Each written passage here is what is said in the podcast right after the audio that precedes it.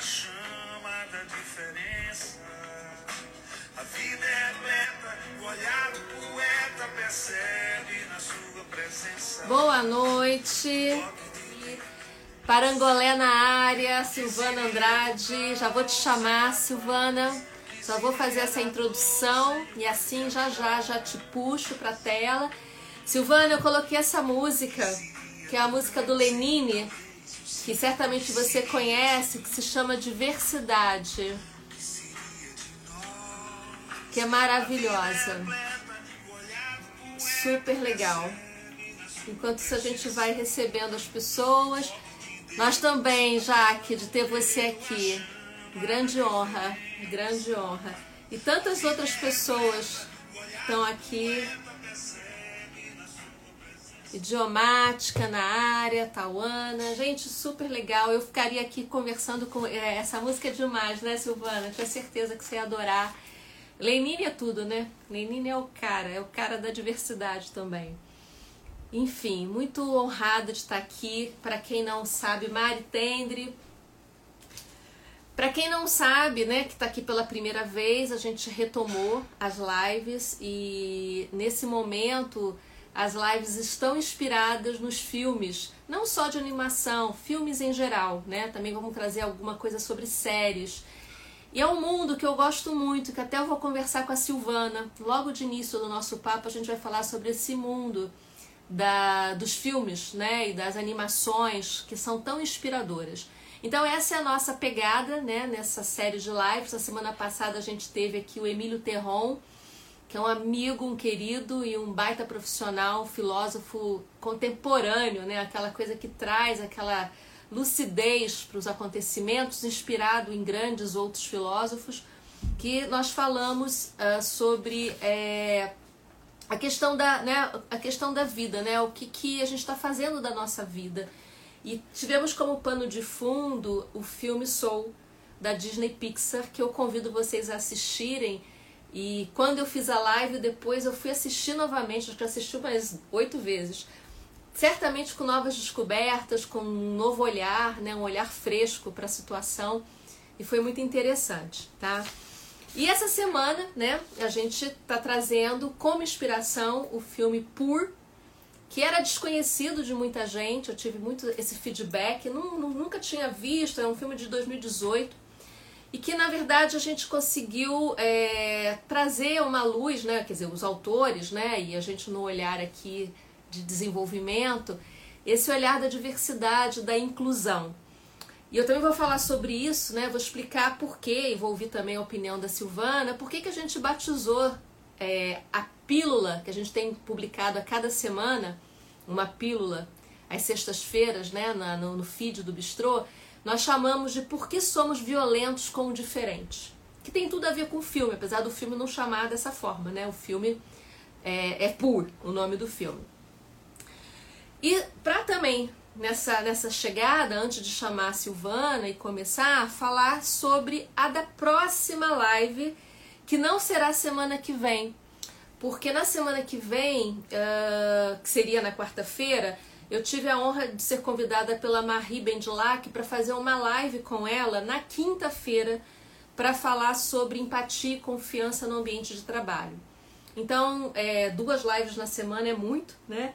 É, eu abri mão de fazer a nossa para poder fazer com ela esse convite que era irrecusável. Então, eu estarei com a Marie, eu vou divulgar nas nossas redes na quinta-feira falando sobre esse tema, sobre confiança e a questão da empatia. E na semana é, seguinte é um carnaval meio sem saber como vai ser, mas é carnaval, enfim. E eu achei que não era uma semana tão adequada para a gente continuar.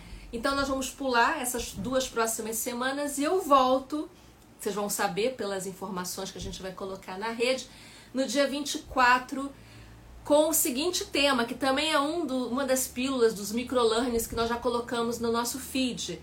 O que nos move, razão ou emoção? Que é inspirado no curta Cabeça e, ou Coração, Cabeça ou Coração, também da Disney, que é uma coisa também de sensacional a sacada do filme. E meu convidado para essa live Cabeça e Coração, o que nos move, razão e emoção, é o Arthur Ranieri. O Arthur ele é sócio-diretor da Atma Genos Consultoria, é uma consultoria de desenvolvimento humano e organizacional e uma, um parceiraço. Estamos juntos num programa, num projeto. E Arthur é um cara muito especial e muito especializado para falar de emoções. Então nós vamos conversar sobre esse tema no dia 24 de fevereiro, tá? Mas eu aviso vocês. Então eu vou chamar Silvana, né? Silvana já está aqui na área. Silvana está entrando para Parangolé do Saber. E uma pessoa muito, muito querida, né? Silvana, primeiro assim, meu muitíssimo obrigada por te conhecer, né? Por ter tido a chance de te conhecer. E até antes de deixar você falar alguma coisa, eu quero agradecer uma pessoa que está na live, que se chama Mariana Tendre, por ter criado esse, esse, essa ponte. Né? Então, Mariana, você é responsável por uma amizade desde criancinha que eu tenho com Silvana.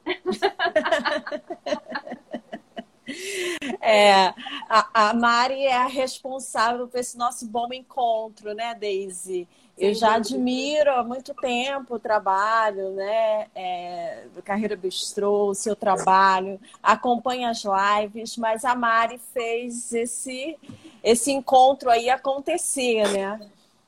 A Mari é uma pessoa muito especial, Mariana Tendre, que teve já, enfim, trabalhou com Silvana em alguns projetos. Eu tive a honra de tê-la na minha equipe por um grande período. Agora a Mariana está na Subsi 7 e é uma pessoa muito, muito querida do meu coração. Mari, olha, muitos beijos para você. E você não sabe o quanto que essa aproximação me fez bem. E certamente esse aqui é o primeiro encontro de muitos, né, Silvana? Com certeza, com certeza.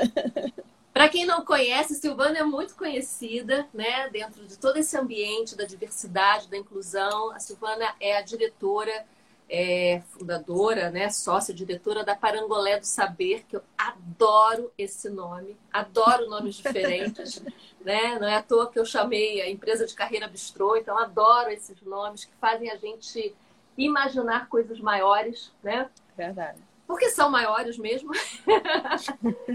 e ela é uma consultora, pesquisadora nas áreas de diversidade, inclusão e equidade, né? E é tudo que a gente vai conversar hoje, né, Silvana? No final das contas, é sobre esses temas, né? Tem algo mais que você queira falar de você, Silvana, que fica Não. tão restrito? Nós somos tão mais do que isso. Não, esse é só um desejo antigo que eu tenho para trabalhar com esse tema, que se iniciou ainda no meu doutorado lá em 2008, no momento que ainda né, é, esse tema não era tão debatido e ainda as empresas eram muito resistentes em falar de questões de diversidade, em questões ligadas à inclusão. E é muito fico muito feliz, não só de estar aqui, mas de ver esse momento que a gente está vivendo, de é, é, repensar e refletir sobre esses temas. Né? Então, é uma honra estar aqui. Muito obrigada mesmo. Olha só, tem alguém aqui que eu não vou reconhecer pelo nome, Gebelo, que disse que nós a somos Germana. professoras, a Germana do IBMEC. Nós duas fomos professoras dela no IBMEC, né? Esse mundo é uma ervilha, né? Total. Então... Não, e a Germana hoje trabalha com a gente na Parangolé, olha só. Ai, a Germana, Essas conexões que vão acontecendo. Super, Germana. E a Kate, né, tá falando aqui maravilhosa, certamente. Kate da Coca-Cola. Tá Sim, com um trabalho lindo. Esse... Sem dúvida, uma super profissional. Também tive a chance de conversar com ela na primeira temporada foi lindíssima a conversa. Kátia, muita honra. Muito obrigada por estar aqui também. Bem, vamos avançar. Hoje, gente, eu estou assim um pouco mais tranquila porque eu descobri que eu tenho mais do que uma hora. Né? Então não tem aquela falta de fôlego de que tem que bater 22 horas, eu tenho que desligar tudo. Mas é, a gente tem uma premissa né, que não pode ser cansativo. Então a gente não está aqui para ficar. De fato, é um momento de reflexão e a gente Vai passar um pouquinho, talvez, das 10, mas não vai avançar muito mais tempo do que isso, por entender que é um horário já tarde, já estamos todos cansados. né? Temos todas outras milhares de coisas ainda para fazer no dia, que ainda está por terminar, mas sem dúvida tira um pouco aquela pressão de 60 minutos. Então eu estou um pouquinho mais relax, mas eu vou tentar administrar o tempo da melhor forma possível, tá? Então, assim, antes de começar a conversa, que está inspirada no filme Pooh, e eu tive com a Silvana na segunda-feira, vocês sabem que eu faço as conversas prévias, eu adoro as conversas, então pratico, né? Acho que tem que ter esses alinhamentos, essa, esse aprofundamento, uma curadoria para a gente vir aqui falar de coisas que realmente façam sentido, né? A gente também poder fazer uma reflexão prévia, uma pesquisa. Então a gente resolveu, né, Silvana, começar é, como eu fiz na outra também, mas a Silvana achou super adequado, que eu fizesse uma resenha do filme. Porque provavelmente algumas pessoas não tiveram oportunidade de ver. Primeira coisa, oito minutos, gente, de filme. Então é um negócio assim que é uma capacidade de síntese absurda, né? De trazer uma mensagem tão impactante em oito minutos. O que já nos faz pensar o quanto podemos fazer coisas em espaços pequenos de tempo, né? Às vezes a gente fica falando, mas eu não tenho tempo de fazer isso, eu não tenho agenda para fazer isso, eu não tenho 15 dias para colocar, e às vezes algo de 8 minutos é uma, desculpa o termo, uma porrada na cara, né? Até pá! Você fala, caramba, olha a mensagem aí, lindamente colocada em pouquíssimo tempo, com uma inteligência incrível. Então, primeira mensagem do filme que eu passo é que em oito minutos ele consegue passar uma mensagem que a gente pode ficar dias debatendo, né? E eu vou dar um spoiler, não tem como, porque quem não viu, corra para ver, né? Para poder entender um pouco mais, mas eu vou ter que dar o spoiler, porque senão a gente não vai ter aqui a, o pano de fundo, né? Apesar da gente vai falar muito mais do que apenas do filme. Então, o Pur é um curta de, de, animação, que tem oito minutos, lançado em 2018, dirigido e escrito por Kristen Lester, que baseou-se na sua experiência como uma única mulher presente no ambiente do mundo da, da, da, do entretenimento, da animação. Ela era a única mulher da equipe e que, para continuar a fazer o que gostava e se sentir incluída, teve que se tornar um dos caras. Ela coloca assim entre numa entrevista que ela deu. Eu tive que me tornar um dos caras. Evidentemente que depois ela não era mais um dos caras, ela né, uhum. né, pôde assumir a sua identidade. Então, a partir de uma metáfora inteligente, né, por que significa ponto de tricô. Adorei. Ponto de tricô, né?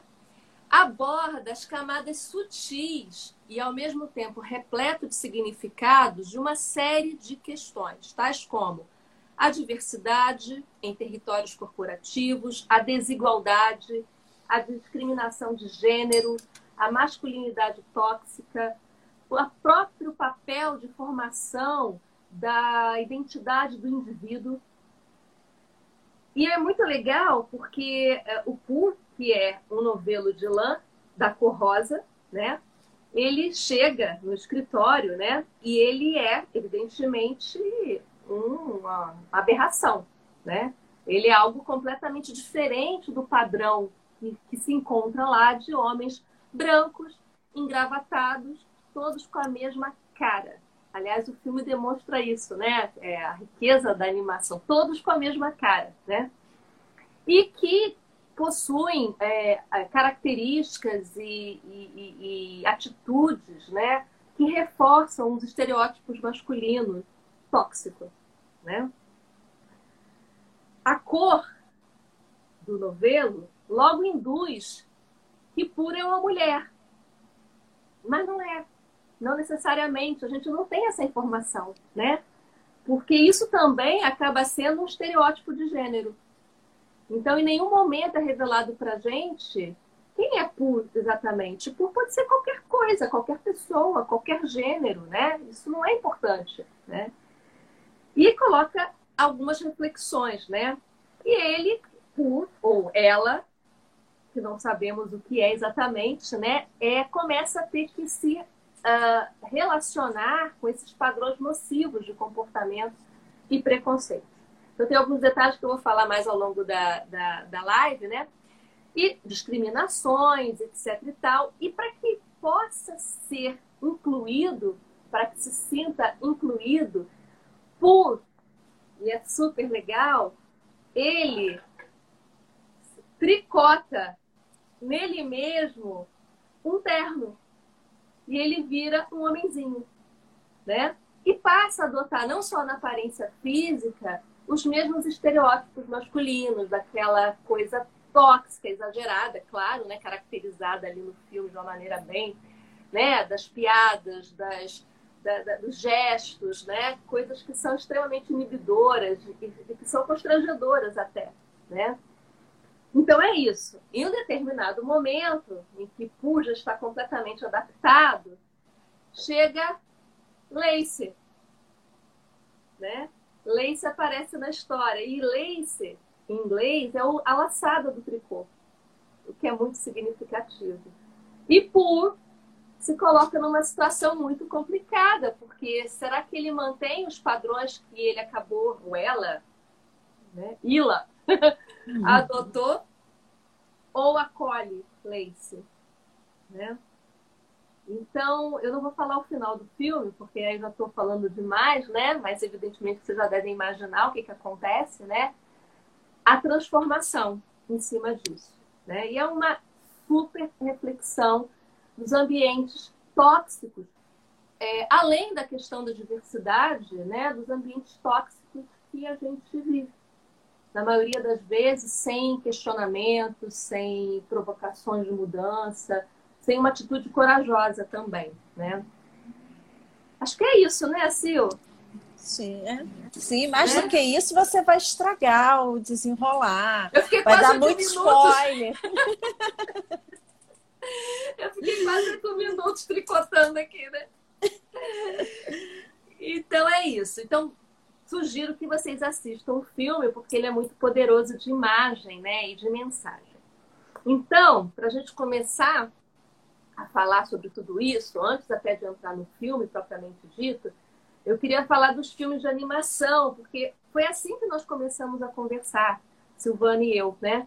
É, eu disse para ela, Silvana, eu quando eu adoro, todo mundo já sabe, poesia, cinema, arte, e os filmes de animação é, é, é uma grande fonte de inspiração.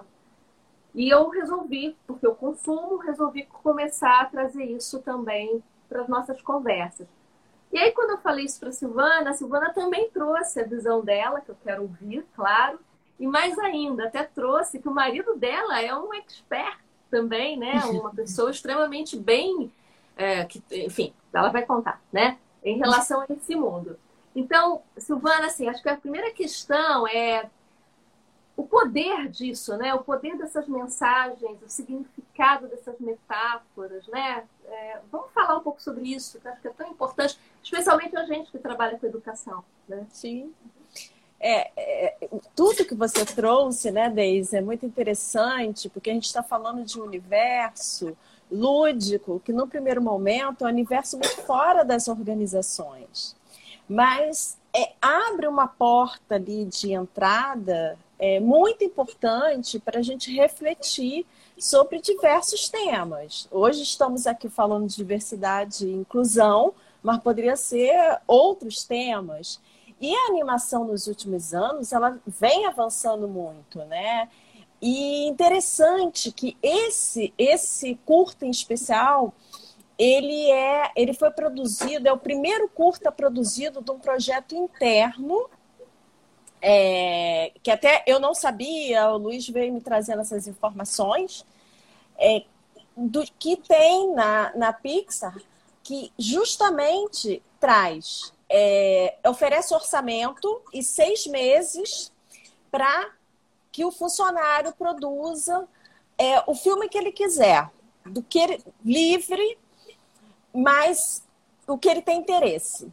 E rende uma coisa maravilhosa dessa, de uma mulher criadora, diretora. Eu acho que isso é muito é, simbólico para a gente falar de diversidade, principalmente num ambiente como esse da animação, que ainda é majoritariamente masculino, como outras áreas. e que tem o que a gente chama é, hoje de labirinto de vidro, que a gente sempre fala do teto de vidro, né? Que é a dificuldade de pessoas diversas é, acessarem posições né, no alto escalão da empresa. Mas também tem o, o labirinto de vidro, que são áreas que as mulheres têm mais dificuldades de entrar. Então, essa mulher que está lá oito anos faz esse, esse trabalho maravilhoso. E eu percebo né, é, é muito claramente que é, é um exemplo de um produto produzido pela diversidade, no caso, a diversidade de gênero. Porque eu não sei se, de repente, né, esses, esses homens que estavam lá, aí voltando para a animação, né? Se aquele padrão de homem que estava ali na animação, que inclusive é animação, né, gente? Eles são todos iguaizinhos. Então, assim, será que eles conseguiriam ter esse olhar né? E até mesmo esse ambiente de trabalho que ela, que ela viveu para pensar num curta como esse. Então, isso já dá é, uma série de, de motes, enfim, uma série de aberturas para a gente pensar a importância né, dessa diversidade no ambiente de trabalho e até na produção artística. Sensacional. Até você está falando, né? Eu também lembro que a gente falou um pouco, mas me deu vontade de falar agora, até antes da hora, que até essa questão da vestimenta, né, dos homens todos iguais e que por acaba tricotando nele mesmo um terno para poder ser um igual. A gente até falou quantas vezes, em vários momentos, em outras áreas, aliás, em várias áreas, mas a gente citou muito especificamente até a consultoria, né? Que é que é o lugar que a gente habita. e que todo mundo igual, né? É, o terninho preto, né? A blusinha branca, o escarpãozinho preto, né? Quer dizer, um padrão pode ser diferente daquilo, né? Você precisa ser igual, mesmo como se fosse um, o reforço de um código, né? Enquanto uhum. você, né? O quanto isso é é, é, triste, né? Não, e, e, é um ambiente muito árido, né? Justamente por ser muito homogêneo. Eu que comecei carreira no, na década de 90, no início da década de 90, trabalhei em consultoria multinacional. É, Para mim, o sintoma mais claro disso é que quando instituíram né, é, a sexta-feira que as pessoas podiam ir com a roupa que quisessem, as pessoas continuaram indo casual, mas no casual no padrão. Era muito curioso, né? É, então, eu acho que há uma mudança, inclusive assim, na minha própria pesquisa, no doutorado, eu investigo isso. É, hoje, né, é, principalmente mulheres, elas é, tendem a não reproduzirem mais esse comportamento masculino e, e adotar um comportamento mais híbrido, ou seja, é, associando atributos né, que são, em princípio, femininos, né, associados ao feminino, ao feminino, com atributos associados ao masculino, né? Porque, na verdade, isso tudo é construído mas é, conseguindo estabelecer uma estratégia muito mais interessante de atuação em posições de gestão. É, porém, a gente ainda vê uma cultura, e principalmente das pioneiras, e nessa reprodução, né? Porque era muito forte. Você imagina furar esse teto de vidro pela primeira vez. Então você tinha que reproduzir um comportamento é, é, masculino que estava ali, dentro desse modelo de masculinidade, que é essa masculinidade mais tóxica, mais agressiva, isso até na a forma de se vestir. Eu acho que o terninho é algo assim extremamente simbólico para falar disso, né? Que é algo até que hoje, né, nem, eh, poucas mulheres usam no ambiente de trabalho, que era a reprodução do terno masculino, né? A postura também, e até no próprio animação acontece isso. Para conseguir se inserir, sendo a única pessoa diferente, e aí a gente está falando pessoa mais uma vez, porque em nenhum momento a gente sabe o gênero, apesar que a todo momento venha na nossa cabeça que é mulher. E aí a gente pode até falar dos vieses inconscientes, né? Mas, inclusive, é, essa figura, ela passa a reproduzir o comportamento e que é atualizado na sua forma de vestir, né? É muito interessante. Muito, muito. Eu, eu quis falar desse vestir, porque falamos do terninho, falamos dos homens com as caras iguais, né? Então, achei interessante já trazer esse ponto. Você falou dos vieses é, inconscientes e a gente né, também conversou muito sobre isso. Primeiro, assim, até fazendo um, um, um, um contexto, né? Como eu falei, eu quando assisti esse filme e meu olhar tem sido muito da comunicação não violenta, porque eu incorporei isso na minha vida, não só no meu trabalho, e, e aí certamente tudo que eu olho tem esse, esse, esse, essa lente né, de, de entender os princípios, as motivações, as emoções que estão envolvidas. Então, logo de cara, quando eu terminei de assistir, eu falei, caramba, por que, que somos tão violentos com o diferente, né? Foi o título apareceu assim de imediato. E aí, quando eu comentei com você, que você viu, que a gente conversou, você falou, também adorei esse título, mas você trouxe, o que eu achei super legal e quero te ouvir, é, você falou assim, a gente tem né, é, o estranhamento que temos ao conviver com o diferente e os vieses invisíveis que carregamos. Eu queria te ouvir sobre isso, né? Sobre essa questão do estranhamento e sobre a questão dos vieses. Uhum. É, o fato é que tudo que é novo gera estranhamento. É fato. Se você não convive é, com aquela pessoa, ou com aquela situação, ou com aquela cultura, vai te gerar estranhamento. Normal. Assim como, ao longo da vida, a gente vai criando vieses. É, é mais ou menos o que a gente está chamando de vieses inconscientes, que hoje né, a neurociência é, consegue explicar até melhor como ele se forma, mas é como se a gente tivesse um banco de dados na nossa cabeça de tudo que a gente viu, ouviu, escutou e que tem informações ali que por conta de aí é um outro processo do nosso cérebro, que é de economia de energia, a gente gasta muita energia, né, para usar o nosso cérebro, então ele trabalha com a economia de energia. Então a tendência é a gente rapidamente para tomar decisões ou, enfim, é, diante de um momento de uma situação, principalmente uma, uma situação que nos gera estranhamento, a gente acionar esses vieses e julgar, que aí tem tudo a ver também voltando a CNV, né? Então, essa é a base do nosso julgamento. Óbvio que esse, o viés, o nosso viés inconsciente, os nossos vieses, eles têm uma função. Tem momentos que realmente a gente não pode ficar analisando muito, a gente tem que tomar decisão. No momento de emergência e tal. Mas para questões complexas, como que a gente vive dentro das organizações, o, o ideal é que a gente use uma outra energia do nosso cérebro, que analisa, é, que, que pense em todas as possibilidades, também usar a questão da empatia, da emoção, que também tem a ver lá, voltando CNV, estou fazendo os nossos links aqui. Agora, não adianta que se a gente, primeiro, não, não tiver consciência que todos nós temos vieses, ponto.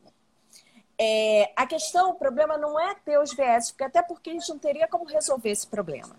A questão é como a gente desconstrói esses vieses e começa tendo essa consciência que você tem vieses. E se você não trazê-lo para a consciência, é, você vai acabar é, agindo com preconceito e o pior, com discriminação, que é diferente de preconceito, né? Uma coisa é o preconceito que vem na nossa cabeça por conta desse banco de dados, tipo inteligência artificial, que vai juntando, que é esse que vem quando a gente olha a bolinha rosa ali e automaticamente a gente entende que é uma mulher. e, e, não necessariamente em nenhum momento o gênero é falado. E isso pode até trazer outras discussões também, a questão de outros grupos da diversidade, como a questão da comunidade LGBTI, né? E até essa questão da cor tem muito a ver até com a bandeira, né, do movimento. Mas a gente vê como gera estranhamento no ambiente árido, inóspito e é, homogêneo. E muito pautado dentro de uma heteronormatividade que é assim como se fosse a norma, ou, entre aspas, o normal, que não é, né? como se ali fosse o padrão. E tudo que é diferente disso, a gente acaba é, excluindo, que é um pouco o que acontece né, no início do, da animação. Então, eu acho que assim, se a gente continuar vivendo em bolhas, a essa estratégia de construir né, o viés inconsciente, a gente não pode mais viver em bolhas. Se a gente continuar é, convivendo com as mesmas pessoas, frequentando os mesmos grupos, lendo as mesmas coisas, assistindo as mesmas coisas, a gente vai continuar reproduzindo esses vieses. Então, esse exercício ele é muito importante, a gente furar um pouquinho dessa bolha para se permitir a convivência com as diferenças. Que só assim a gente vai valorizar a, a, diferença. Não é uma questão de respeitar a diferença, é valorizar e perceber o valor que a diferença tem. Sensacional. Eu adoro quando você falou isso na segunda, né? É, é muito mais do que respeitar, né? É, é, é, é ver o valor que isso tem, né? Porque uma coisa do respeito, às vezes, continua no distanciamento. Sim. Eu respeito, mas estou distante, né? Outra coisa é você não, é, você estar junto, né? É, é você valorizar. Que... É, exatamente. É ver o benefício que isso tem. Aliás, até na lógica do benefício, indo um pouco à frente, depois a gente volta, porque são tantas questões, mas a gente falou também muito sobre o benefício da diversidade para o mundo corporativo. Eu acho que uhum. cabe essa pergunta aqui agora, né? E você traz uma visão muito interessante, porque não tem nada de romântico, não tem nada de somente social. Então, acho que era legal você falar assim, é, qual o valor para o mundo corporativo, para a nossa vida em geral, mas como a gente está fazendo um recorte aqui do mundo corporativo, baseado até na situação do filme, que acontece dentro do, do ambiente corporativo, qual é o valor de estratégias de diversidade, de equidade, né? O que, que isso traz, no final das contas? É, são muitos, né? É, a gente que trabalha na Parangolé com o tema, cada vez a gente vê resultados mais significativos da diversidade. E, e, não é à toa, né? Diversidade é sinônimo de riqueza. Uma riqueza em termos de natureza é a biodiversidade, é uma diversidade é, é, que tem ali, como é a nossa Amazônia e por aí vai. E dentro das organizações, a gente tem várias. Primeiro é o fato de eu entender melhor os meus diferentes clientes. Se tem só um padrão de pessoas que atende um padrão específico de clientes, você não vai conseguir atender a necessidade daquele cliente. A gente tem que começar a perceber que vivência é mérito. E aí vem aquela discussão, que eu não vou entrar agora, da meritocracia, mas vivência é mérito. Então, o fato de a gente ter na equipe pessoas que têm uma vivência diferente da nossa, ou de outros que estão ali, isso ajuda muito no processo de inovação, tanto para a criação de produtos e serviços, ajuda muito é, e promove o entendimento melhor da necessidade do cliente. Afinal, um país que tem 56% da população que se autodeclara negra, negra é a maioria que é diferente dos Estados Unidos, né? A gente tem muito essa coisa de olhar para os Estados Unidos, as questões dos Estados Unidos. Nos Estados Unidos, são, é, 13% da população se autodeclara negra. Lá, de fato, eles são minoria, que não é maioria. Então, é um consumidor que também não pode ser deixado de lado, negligenciado por questão de estratégia de negócio. É, Para além disso, resolução de problemas complexos. É, as empresas que é, trabalham com, essa, eh, com a diversidade já percebe isso na prática. A própria melhoria da imagem da empresa, não precisa falar, né? Isso é, é, é, é muito importante, até hoje é, é quesito para a Bolsa, né? A reputação, né? Reputação e até a prevenção de problemas, porque algumas empresas a gente já viu, por não tratar o tema, tem alguns problemas em imagem, reputação e até queda de ações, né, consequentemente. E aí tudo isso se traduz em resultado financeiro comprovado. Isso que é muito interessante a gente falar. Porque hoje, né, a gente tem uma pesquisa que todo mundo que trabalha com diversidade usa, porque é uma pesquisa é, é, de referência para a gente, que é da McKinsey, que diz que empresas que têm mais é, diversidade de gênero têm 26% a mais de resultado financeiro. E empresa que tem mais diversidade é, racial tem 36%. Então, não é Olha, favor para ninguém trabalhar a diversidade. É justamente uma questão de negócio, acima de tudo, para além de qualquer outra coisa. É para você criar um ambiente né, mais saudável, menos tóxico, porque essa questão né, que a gente está falando do ambiente tóxico, por vários motivos, que tem muito a ver com essa cultura machista que todos nós estamos imersos, afinal a empresa ela só reproduz o que a sociedade é. E, e temos a sociedade conservadora, uma sociedade excludente, uma sociedade racista, machista. Essa questão de uma cultura machista, que aparece muito no, no, no curta, né, no pool, é, é justamente ela é muito violenta para a mulher, em todos os sentidos, né? Aí falando de sociedade, é o quinto maior feminicídio do mundo, ou seja, o quinto país que mais mata a mulher pelo fato dela ser mulher. É uma mulher morta a cada duas horas, uma mulher estuprada a cada 11 minutos. Enquanto a gente está falando aqui, algumas mulheres foram estupradas.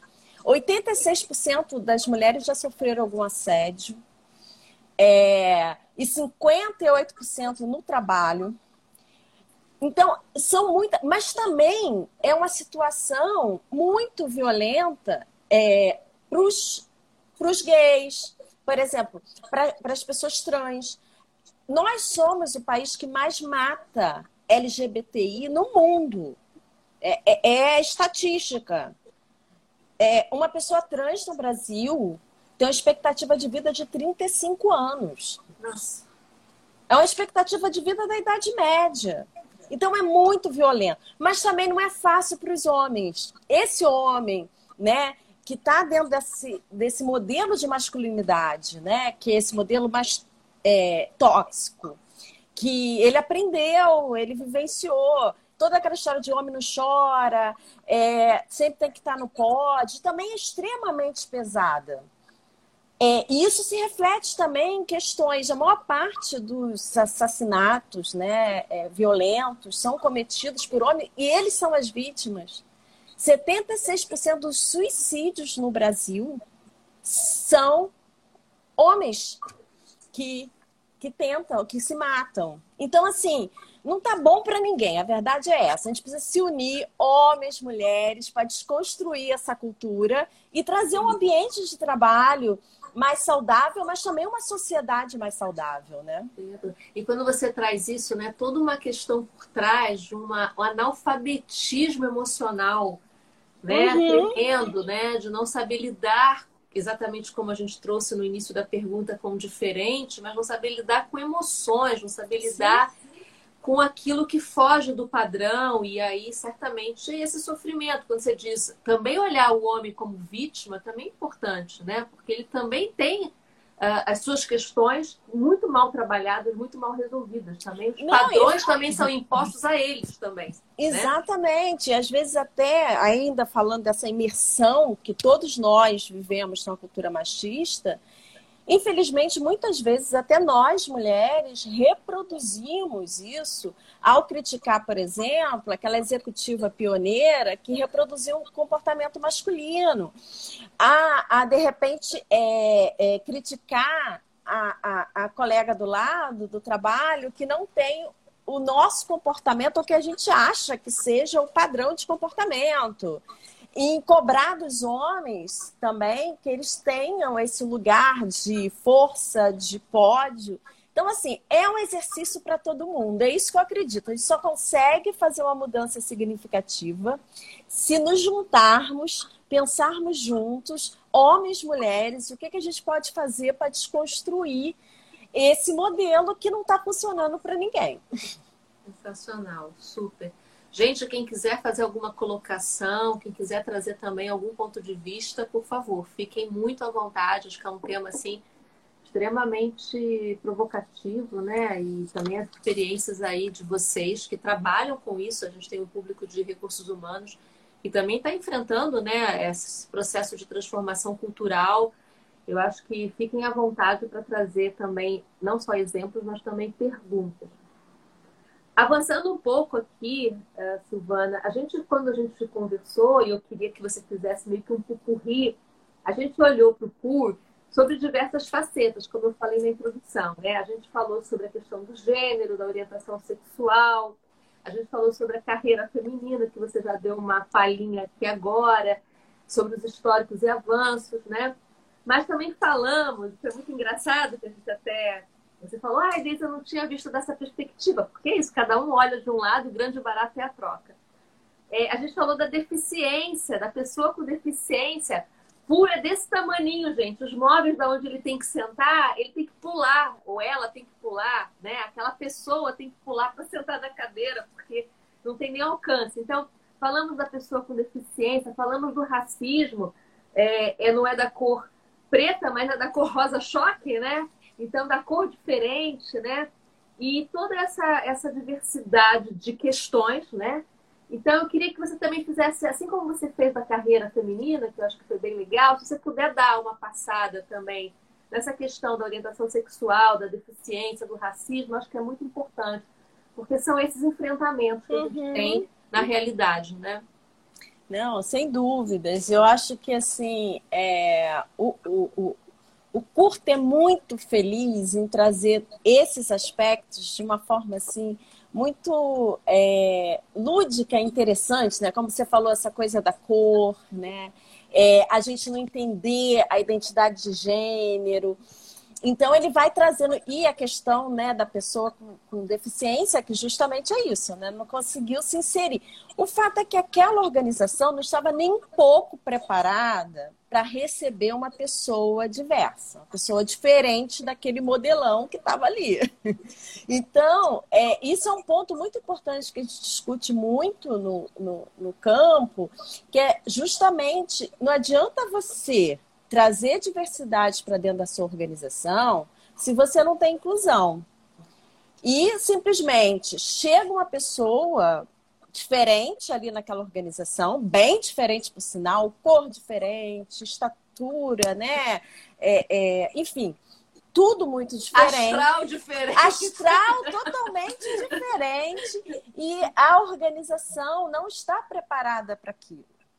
É, e isso é um ponto muito importante para a gente trazer, principalmente aqui nessa nossa conversa, que a gente tem né, pessoas né, da área é pensar que também é, a gente tem que ter uma estratégia e tem que cuidar também, não apenas em trazer pessoas né, é, para dentro da organização, mas preparar quem está na organização, capacitar, conscientizar que essas pessoas têm potencial, têm valor e pode trazer e agregar é, muito mais para a equipe, para o trabalho, para os resultados da empresa. Então, isso é um trabalho contínuo que tem que ser feito. E aí, um ponto crucial que eu sempre é, coloco é, em todos os clientes, a importância da capacitação das lideranças.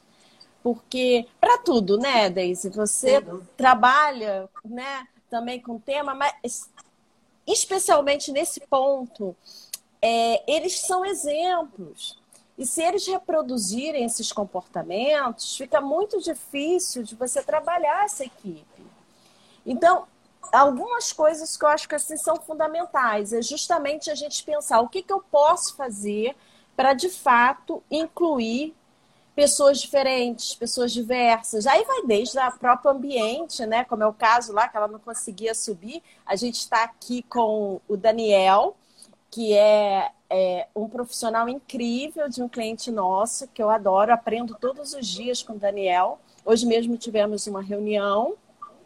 Ele é uma pessoa é, que tem uma deficiência e ele é, é a forma como ele traz a questão para a gente discutir e pensar é muito importante para a gente até avançar. Ele está no comitê de diversidade desse cliente. Então é isso, ele traz um olhar que eu não tenho, eu não tenho esse lugar claro. de fala, né?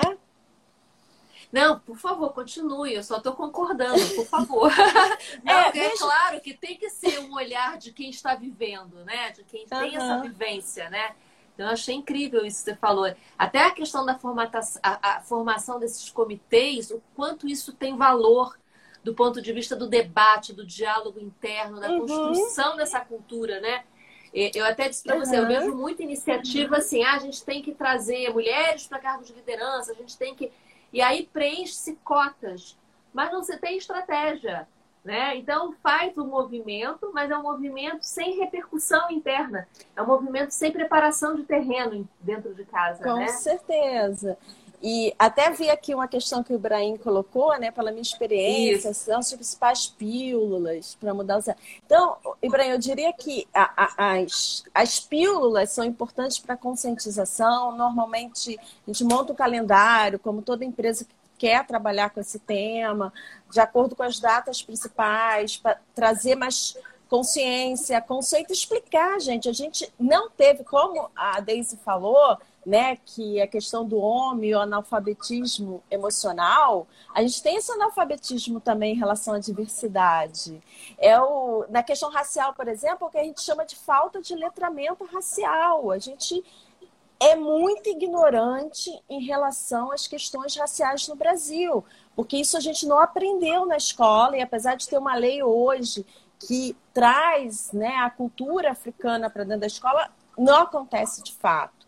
Então, é importante, quanto mais informação de qualidade, campanhas internas, mas, para além disso, eu acho que ter uma estratégia, ter um programa onde você vai entender. Eu acho que cada empresa tem a sua realidade, a sua cultura, é, ter esse diagnóstico, o que, que essa empresa de fato tem, daí também vem o senso de diversidade, né? Para a gente entender é, o que, que ela tem de diversidade ali e pensar em estratégia mesmo de um programa.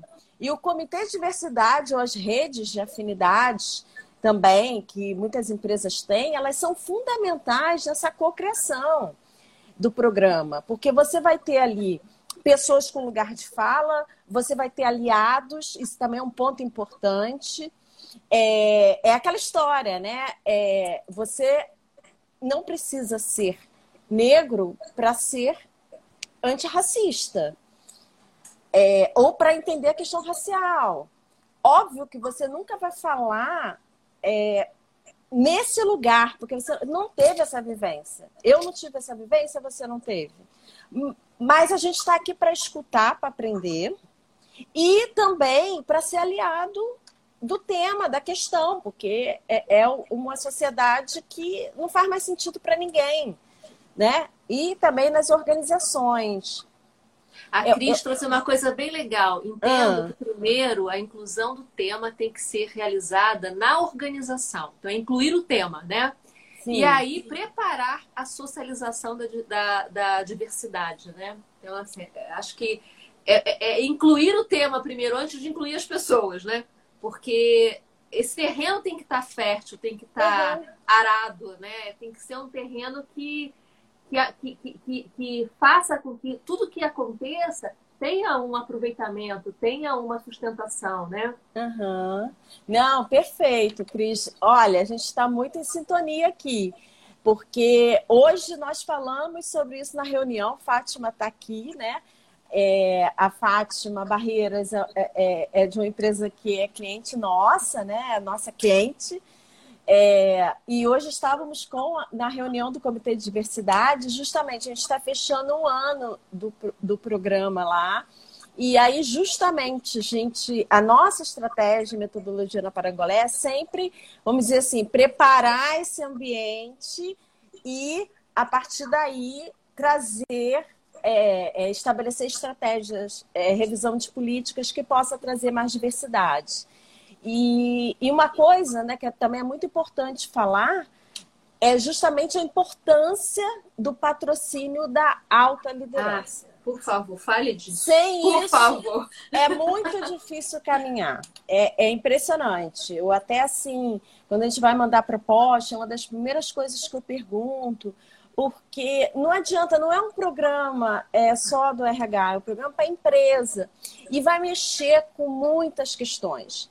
Então tem que ter um patrocínio, nem que seja, de repente não é toda a alta liderança, né? Dificilmente é, né? Sim, Cada um claro. no seu momento de aprendizado claro. e tudo mais, mas ter é, um, um, pelo menos um patrocinador forte que Nossa. vai, né? Como eu acredito nisso, Silvana. vai bancar o programa, porque assim, a gente mexe com questões que é, muita gente não quer mexer agora, né? E também há, de fato, principalmente no início, alguma resistência. A gente vem se surpreendendo positivamente vários clientes que é, a resistência é bem menor do que, que a gente imaginava, muito pelo contrário, hoje a gente tem um ambiente, até por conta do avanço da discussão do tema, um ambiente né, mais é, propício para essa conversa. Mas é uma construção, eu falo que é uma jornada, não tem jeito. Então você tem que pensar em termos de jornada e também é, comemorar cada pequena conquista. Porque às vezes a gente tem ansiedade de trazer já todos os resultados. Gente, passamos a vida inteira no olhando para a diversidade e muito menos para a inclusão. Agora é uma jornada de mudança cultural, e, de, e tem que ter indicadores, né? Isso é fato também, para que a gente possa mensurar e ver o que, que a gente caminhou ou não. Mas é uma jornada. Nossa, que lindo! Acho que assim, você está trazendo assim questões importantíssimas, né? Da, desse pensar dentro do coletivo da própria organização, né? Eu brinco na minha praia, que é a educação corporativa, eu brinco que não dá para ser Don Quixote. Então não adianta você querer colocar aquela bandeira da educação corporativa se a organização não está preparada, se não tem o patrocínio. É a mesma coisa que você falou. Imagina num tema tão mais sensível, né? tão mais é, com maior resistência, né? que é a diversidade, que é a inclusão. Então é isso mesmo, não dá para ser Don Quixote, é um movimento coletivo, é um movimento de, de integração, né? Uhum. de conscientização muito forte. E as empresas deveriam investir isso por muito tempo até, antes até de abrir suas portas para poder trazer, né, fazer os programas acontecerem, né, para que de fato as coisas tenham um outro caminhar, uma outra compreensão e, e sucesso nos resultados, né, uhum. nos indicadores, né.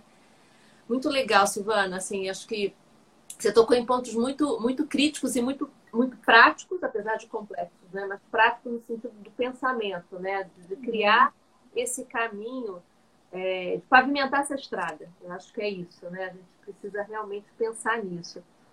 Eu não queria deixar de fazer essa pergunta para você, a gente está caminhando já para o fim, porque você já tocou nela, mas eu achei tão legal, né? E eu aprendi também tanto com você, que você, é, quando você fala da história do lugar de fala, né? Que é de quem já viveu uma experiência, a gente também fez uma correlação com a chegada da Lacey né? Sim. E aqui a Alice, ela é mulher, né? Dá, dá a entender mais claramente sim, que é uma sim. mulher chegando. Que é o novelo amarelo, logo no finzinho do filme, chega a Lace naquele lugar, né? E, e você falou muito sobre isso, do ponto de vista do lugar de fala e da empatia que Pooh, ai, agarrou aqui, que Pooh tem com Lace, né? Uhum. Que é isso. Qual foi o papel de Pooh nesse momento de chegada de mais um diferente. Eu queria que você explorasse, porque é a cena final do filme, e eu acho que ela é muito significativa também dentro dessa estratégia que você está trazendo. Uhum. Não, é, é, é, lindo, né? Aquele momento, né, que Pooh repensa, né, aquela, aquele novo comportamento e resolve incluir né, a, a nova entrante, né, a Lacey, que de fato, né, eu até assisti algumas vezes a animação para checar, mas ela é de fato, ela é claramente feminina, assim, deixa claro, né, nessa, nesse ponto. E, e aí, essa questão da, de você já ter vivido, né, aquela, aquele momento ali, e você sentir, né, ter mais empatia pela dor do outro, porque você já esteve lá. É, porém, eu acho muito importante né, é, não delegarmos essa função apenas para quem tem esse lugar de fala, né? Esse conceito de lugar de fala é justamente quem já passou por isso, né? É, vai saber. Porque é muito importante a gente entender que é muito difícil ser incluído, principalmente dentro da organização, de um modo geral. Você está chegando, você quer ser porque você quer se incluir ali naquele grupo. Processo de onboarding, né? Exa perfeito. Dificílimo, né? Dificílimo para qualquer um. Imagine para alguém que é muito diferente. Então, é muito mais uma atenção, né? Que eu acho que a gente deve pensar é, a área de recursos humanos deve pensar, o como fazer né, é, essa inclusão. E, obviamente, né, é, já que estamos né, chegando ao final, e, e, é muito interessante como a partir do momento que você consegue incluir mais pessoas naquele ambiente, o ambiente muda, mais pessoas diversas, né? Que no caso são vários novelos de lã, colorido. Uma vez fica colorido, fica mais criativo, mais produtivo. Você vê, né? Que aquele início era uma coisa né, a reunião ali, né, daquele grupo. Atenção, né? Atenção! E você vê que não chegava a lugar nenhum. Aí, de repente, né, você fecha no, no espírito de colaboração. É, é realmente é uma lindeza. Quem ainda não assistiu que está aqui, eu recomendo muitíssimo. E até para assistir com a família, com o filho, é, é, com, com as crianças de um modo geral, porque é uma forma da gente começar a introduzir esse tema desde cedo, né? Já que, infelizmente, um país tão excludente como o nosso, é, dependendo da sua ascensão social, você vive numa bolha nesse país, né? Esse é o exercício que a gente tem que fazer, que eu falo que é o exercício de pescoço. Agora está mais difícil fazer de pescoço, a gente faz nas telinhas do Zoom, Quantas pessoas negras estão nas reuniões daquelas telinhas do Zoom? Quantas, quantas pessoas, pessoas estão na sua vida? Na sua, na vida. sua vida, no seu é. círculo. No é. restaurante que você frequenta, agora já não frequenta tanto, mas começa a perceber como lugares de poder, né? De poder que eu digo, de ascensão, privilegiados, e nós, como pessoas brancas, entendermos que a gente tem um privilégio, a gente tem privilégios. E é muito difícil, é muito, é muito doloroso a gente falar disso, sabe? Porque, por exemplo, eu sou uma pessoa branca, mas que nasci na Baixada, então vim de uma classe social menor. Foi difícil se inserir. É, eu tive que. O meu currículo do meu primeiro estágio, eu botei endereço do meu namorado em Copacabana, porque se eu botasse lá da Baixada, ninguém ia me chamar. Agora, eu pude criar brechas para furar essa inserção é, porque eu não tinha visivelmente a minha diferença ali para eles verem. Agora, se eu fosse uma pessoa negra, né? Aí no caso, uma mulher negra, é, uma mulher trans estaria na minha cara. Não tem, tem algumas diferenças que criam mais dificuldades dentro do ambiente que não é inclusivo. E a gente esse, tem que ter consciência disso. Esse ponto da geografia, não vou entrar aqui agora, mas só a Kátia né, Catiele, que, tá, que falou comigo na outra live, ela está aqui com a gente, não sei se ainda está. Ela é maravilhosa, eu conheço ela. Ela trouxe esse ponto, ela falou que o Rio de Janeiro, em especial, quando ela veio morar no Rio, ela percebeu o quanto que ele era excludente geograficamente. Total, né? total. Eu achei incrível essa visão dela, porque a gente que está aqui, e olha que eu nem sou do Rio, eu sou de Cabo Frio, tá? Mas eu não tive esse lugar de fala, eu não tive essa experiência, né? Que ela trouxe, que veio de fora do sul. É incrível essa. A gente naturaliza, a gente naturaliza. A gente tem certos apartheids aqui muito claros, Exatamente. né? A gente não teve um apartheid como política de Estado, mas se você circula onde você circula, e é uma pena, porque quantas pessoas maravilhosas, quantos potenciais a gente perde por não estar transitando nesses espaços de poder, por não ter acesso à educação, Sim. por não ter acesso a uma rede, um capital social, sabe? Aquele que quem já nasceu dentro desse espaço mais de privilégio, ele já vai ter desde a infância essa socialização, já vai ter uma rede que começa na família, vai para a escola. Então, assim, é, é, são, são questões para a gente pensar. E de uma forma não orgulhosa, né? É, entender o que significa a nossa branquitude no Brasil. Porque também eu sou uma mulher branca é, para a realidade brasileira, né? Então, dentro dessa realidade, eu sou lida, que é muito comum ler, por não ter fenótipos de uma pessoa negra. Mas, enfim, em outro país eu talvez não fosse, provavelmente Exato. não. Por toda a miscigenação, por todas né, as características é. que a gente carrega também, que não tem essa branquitude toda, né? É, mas tem, é exatamente isso. Mas é um lugar de branquitude no Brasil. É. Isso é. nos dá alguns privilégios. E é, é, assim, eu sinto vergonha desses meus privilégios, mas eles existem, eu não posso negar. Isso não quer dizer que a minha trajetória não foi difícil. Só quer dizer que a minha cor de pele, minha identidade de gênero não atrapalhou. É Exato. Clari... Nossa, mas claríssimo, claríssimo, assim, né? Nossa, dá para fazer uma live só sobre isso. Aliás, eu convido vocês, não é jabado do trabalho da gente, não, mas é porque a mensagem é tão complementar ao que a Silvana está trazendo, tanto a live da Kátia, que está no nosso Instagram, quanto, uhum. no, quanto do Genesson, que foi um outro cara que conversou com a gente na, na, no novembro, setembro, eles falam exatamente nisso. O Genesson fala das, do lugar de fala dele, de negro, do acesso dele ao mundo corporativo, que ele era um estranho no ninho, né? E que por muitas vezes ele quis ir embora daquele lugar até que ele foi acolhido. Ele traz o nome da pessoa, que eu vou falar aqui, que é uma pessoa que eu me orgulho muito de ter trabalhado com ele, que é o Marco do Alpoço. E ele fala, desde se não fosse o Marco a me acolher como humano, eu não estaria onde estou hoje, porque eu tive uma porta, né? Eu tive a rede de sustentação. Então é, é maravilhoso isso que você fala. Eu convido vocês a assistirem a fala do Genesson e da Kátia, que soma muito é. nessa perspectiva que a Silvana está trazendo lindamente e que mexe demais.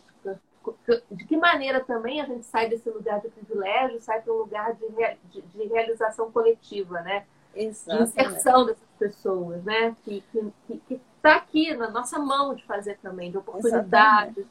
de acesso, né? De convites que a gente pode fazer, né?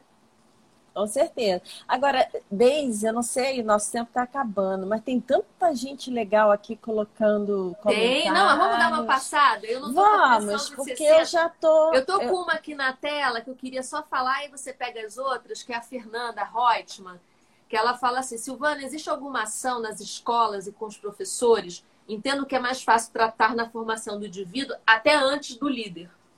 Uma ótima Perfeito, questão. Fernanda. Há quanto tempo, né? É, é, a gente não se vê. Perfeito. Olha, o que, que eu posso falar para você? Hoje existe uma lei em especial para a questão é, da, da cultura negra, da questão racial. É, eu não vou lembrar o número aqui, porque é uma lei já antiga. É, mas as escolas, elas não têm os professores preparados para aplicar essa lei. O que, que essa lei diz? Que a gente precisa incorporar no, no, no calendário, enfim, no currículo da, da formação, desde a, do ensino fundamental aí para cima, é as questões raciais. É muito específico para isso. Mas, infelizmente, é, não acontece. O que, que eu vejo acontecendo hoje, né? É, muitas escolas particulares, em especial, é, por se preparar, por exemplo, a gente tem até um, um, um, cliente nosso que é a Escola Corcovado, que fez todo um trabalho com todos os funcionários para a gente começar a lidar com esse tema, né? Mas é, fica muito na mão, é, às vezes, do próprio professor. Só que, por outro lado, como toda ação tem uma reação, dependente de como se trata, existe uma reação por estarmos dentro dessa bolha é, pró dos próprios pais serem reativos a esses temas. Então, enfim, é um longo caminho, mas eu concordo com você.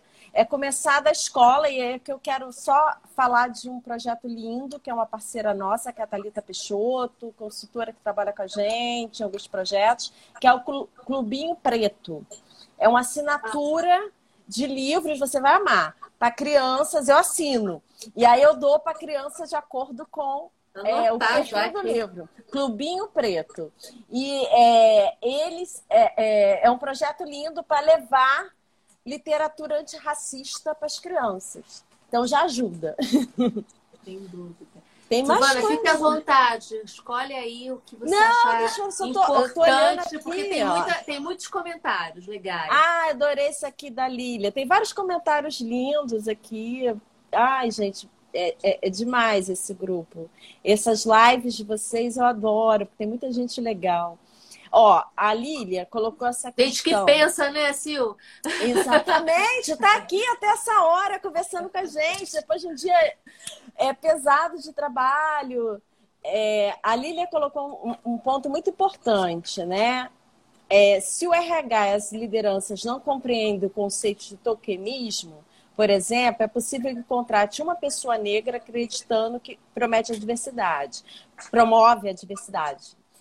Lília, você está certíssima. É, é, é, fundamental falar disso, né? Muita gente não conhece esse conceito do, do tokenismo, que às vezes, assim, você pegar uma pessoa, né? Você colocou, você inseriu uma pessoa em determinado lugar e aquela pessoa vira, né? Como se fosse, né? Um, um, um, um, um toque mesmo ali, como sendo a diversidade. Então a gente pega a exceção e é, mostra como ah nós temos ó nós temos uma pessoa vira vitrine né vira vitrine. É, vitrine perfeito vitrine. Então, isso é muito perigoso, isso é muito perverso com essas pessoas.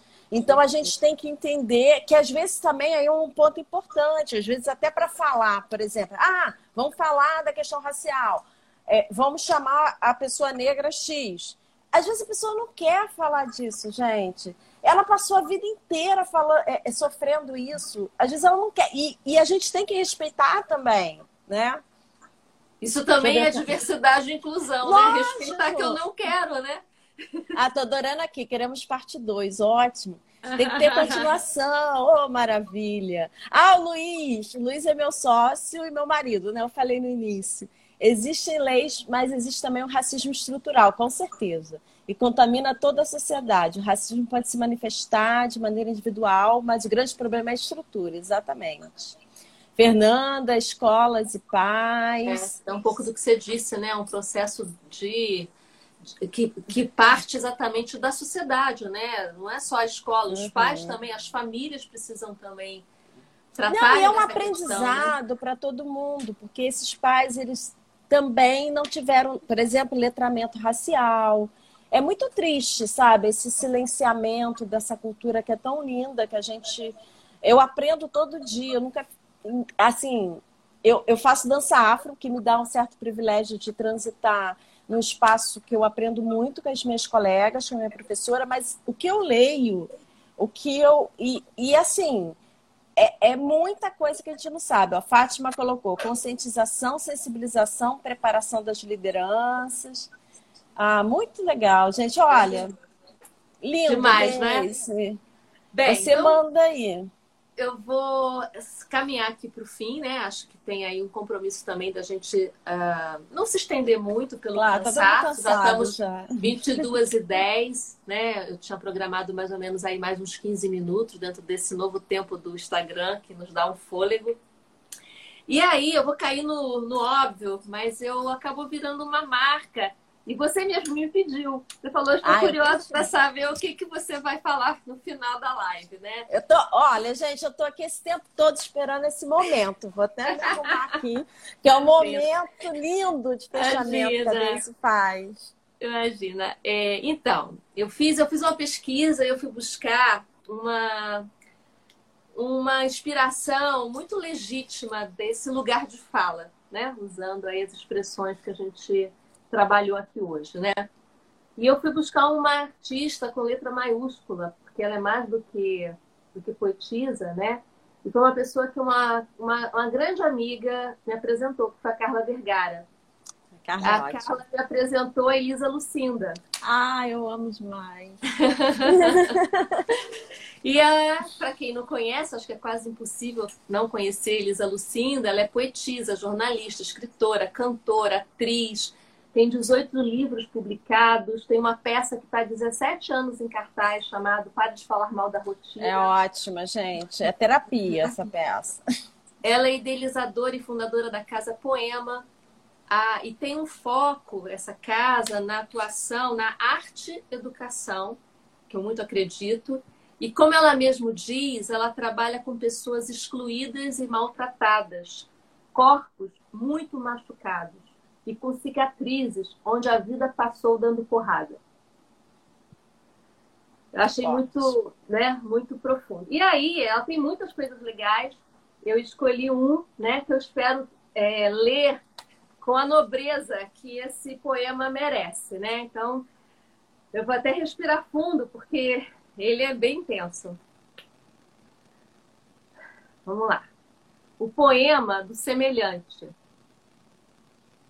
O Deus da parecença, o que nos costura em igualdade, o que nos papel carboniza em sentimento, o que nos pluraliza, o que nos banaliza por baixo e por dentro, foi este Deus que deu destino aos meus versos. Foi ele quem arrancou deles a roupa de indivíduo e deu-lhes uma outra de indivíduo ainda maior, embora mais justa. Me assusta e acalma ser portadora de várias almas, de um só som como um eco. Ser reverberante, espelho, semelhante, ser a boca, ser a dona da palavra sem dono, de tanto dono que ela tem. Esse Deus sabe que a palavra alguém é apenas o singular da palavra multidão. E mundão. Todo mundo beija, todo mundo deseja, todo mundo almeja, todo mundo chora, alguns por dentro, alguns por fora. Alguém sempre chega e alguém sempre demora. Um Deus que cuida do não desperdício dos poetas deu-me essa festa de similitude. Bateu-me no peito do meu amigo, encostou-me a ele, em atitude de verso, beijo, umbigos. E extirpou-me de mim o exclusivo. A solidão da bravura, a solidão do medo, a solidão da usura, a solidão da coragem, a solidão da bobagem, a solidão da virtude, a solidão da viagem, a solidão do erro, a solidão do sexo, a solidão do zelo e a solidão do nexo.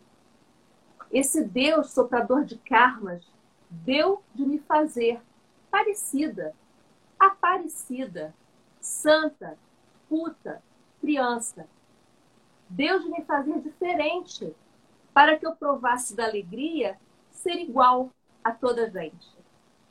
Esse Deus deu coletivo ao meu particular, sem eu nem reclamar. Foi ele o Deus da par essência, o Deus da essência par. Olha, não fosse a inteligência da semelhança, seria só o meu amor, seria só a minha dor, bobinha e sem bonança. Ai, seria sozinha a minha esperança. Que lindo! é lindo, né? É, eu é amo a Elisa Lucindo. Eu tenho esse poema há muito tempo que eu não escutava. Ai, falou super bem, lindo. Fechou é. assim, me emocionou. Como eu sempre, também. né? Aqui eu me emociono em cada live. Esse final é lindo. Continue fazendo. Obrigada mais uma vez. Obrigada pelo convite. Estou muito feliz e honrada de estar aqui nesse bate-papo com você. Eu tanto admiro esse trabalho que você faz tão lindo. É, e também ver tanta gente querida aqui, né? Só vejo passando a Jaque, a Fátima, a Mari, Tendre. É, tanta gente que eu vi aqui maravilhosa. vi que o Bruno entrou agora, que é lá também do nosso comitê. O Daniel. Gente, é muita gente linda. Muito obrigada. Eu sei que não é fácil estar aqui, né? Nessa correria toda, né? E, e eu fico muito feliz. Obrigada, viu? Pela, eu tô, eu pelo tô muito encontro. grata. Acho que assim, é um encontro, né? É um encontro de propósitos e de causas e cada um atuando, né, na sua esfera, mas assim, me identifico muito também com o que você faz, com a sua fala potente, né? E novamente agradeço a Mari, né? E a nossa, a, no, a nossa aproximação, a nossa vontade de, de falar, de dialogar, de conversar. Então, fica aqui aberto já um convite para muitas outras coisas, Silvana, porque eu te com admiro certeza. muito e eu aprendi e aprendo muito com você, né? Eu, é um grande aprendizado. Muito É mútuo. Esse que é a coisa do bom encontro, né? É, a gente se exatamente. potencializa. E ali, Maristela, e também acho que foi o Luiz, né? Foi o Luiz, que, ah, foi o Luiz Cavaleiro, né? Mineiros, é. Botou os novelinhos, né? Fica como símbolo desse momento aí da diversidade e inclusão. E para fechar, além de agradecer a todos vocês, só poder dar um recadinho aqui para quem não viu, a gente vai voltar só no dia 24 do 2, semana que vem eu estou fazendo uma live, mas não vai ser aqui no, no, no nosso Instagram, vai ser com a Marie Bendilac, vamos falar sobre confiança e empatia, eu vou divulgar, mas vai ser no, no, Insta, de, no Insta, Insta dela. E a gente volta depois da semana do carnaval, aqui no, no Carreira Bistrô, no dia 24 do 2, às 21 horas, com a live sobre o que nos move, razão ou emoção, inspirado também no curta Cabeça e Coração. Cabeça ou coração, não é e coração, cabeça ou coração. Já está na agenda, já estou anotando Que é uma aqui. delicadeza. E para fechar, é tão, tão legal, porque essa história da rede, usando o que você falou, eu tenho recebido um monte de dica de curtas. Então, hoje, Saulo, que está aqui, me mandou. A minha professora de espanhol, Ana Carolina, me mandou um lindo para eu assistir. E por aí vai. Eu tenho recebido mil sugestões. Então, podem mandar. Né? Eu não sei quantos que a gente vai fazer, mas assim, às vezes eu recebo e aquela bate, né? A gente tem uma mensagem legal para falar e super bacana, fico super grata de vocês estarem entrando nessa viagem aqui com a gente. Então, olha, beijo, Silvana, beijo a todos, ótima noite, se cuide e até qualquer dia. Qualquer dia não, até dia 24. Até dia 24. Beijo. Beijo grande, Boa noite. tchau. Bom descanso.